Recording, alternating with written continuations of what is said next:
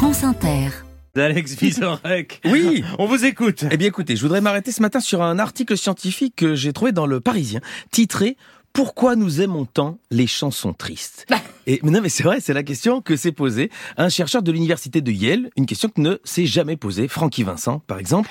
Euh, nous qui visons majoritairement le bonheur, on préfère toujours se complaire dans la mélancolie d'une chanson triste. Bah, quand je dis nous qui visons le bonheur, il doit y avoir des exceptions. Un type comme Michel Houellebecq, peut-être que c'est l'inverse pour ne pas égarer son spleen, il écoute Annie Cordy, je ne sais pas. Enfin en tout cas, on a tous une chanson qui nous fait pleurer, à part euh, David et Laura Hallyday bien sûr qui en ont plus de mille, car toutes les chansons de leur père leur faire couler une petite larme puisque en les entendant, il se rappelle que c'est Laetitia qui a les droits.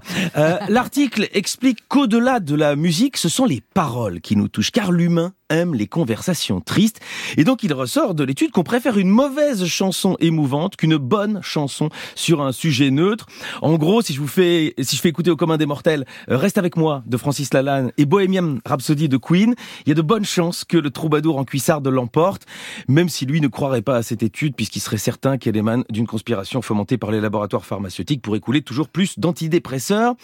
Les chercheurs expliquent que l'expression de la tristesse crée un sentiment de connexion authentique entre les Vous vous sentez plus proche de quelqu'un qui vous confie son désespoir, d'où l'importance du texte plutôt que de la musique. Et donc si demain Pomme se met à chanter piano-voix le dernier titre de Patrick Sébastien, intitulé, je vous le rappelle, Les baloches à patoche, euh, voilà. Euh, je suis pas sûr que le, le, le commun des mortels euh, voilà s'accaparait du titre. En revanche, chez nous, ça va partir direct en playlist et on l'oblige à faire un live dans Totémique.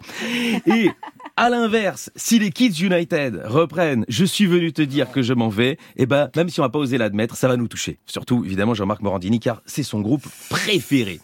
Et là, vous vous dites, est-ce que le Viso serait pas en train de faire une chronique musicale alors qu'on le paye pour faire de l'actu, évidemment, et la décaler? Et vous auriez raison de penser ça. Alors parlons un peu du remaniement, car, voilà, on imagine qu'en ce moment, Elisabeth Borne doit régulièrement appeler Emmanuel Macron et lui dire Ne me quitte pas, Évidemment, il faut oublier bien sûr qu'il oublie. Emmanuel Macron qui, en la regardant la pauvre Babette, doit sans doute penser...